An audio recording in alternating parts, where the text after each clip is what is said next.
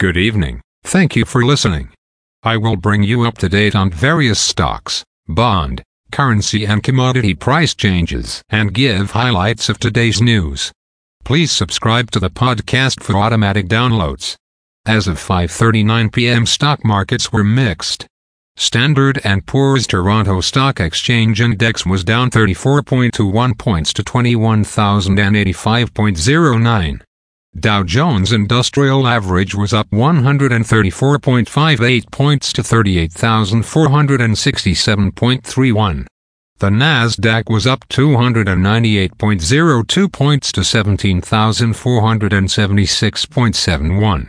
Standard & Poor's 500 index was up 52.42 points to 4,958. 61. VIX futures are down 0.05 points to 14.1. Asia and Europe. The Nikkei 225 in Japan is down 109.71 points to 36,158.02. The China Seas.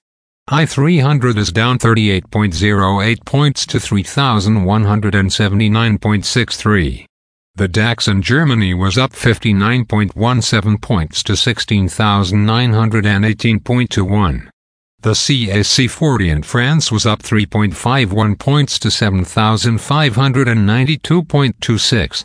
The FTSE 100 in London was down 6.62 points to 7,615.54. Commodity markets. Gold is down $14 to $2,057.10. Silver is down 44 cents to $22.79. Crude oil is down $1.31 to $72.31.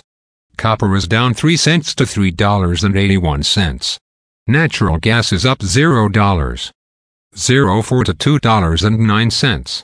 March corn closed at $4.42 and 3 quarters. March soybeans closed at $11.88 and a half. March wheat closed at $5.99 and 3 quarters.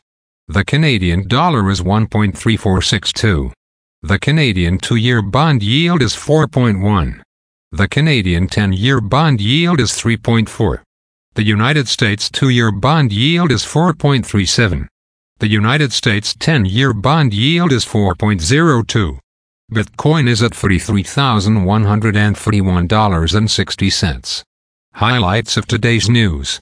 Airlines call for roadmap to increase production of sustainable jet fuel. Canada signs letter of intent with Nvidia. Business insolvencies in 2023 had the largest increase in 36 years. United States begins strikes in Middle East. Air Transat flight attendants reject tentative deal for a second time.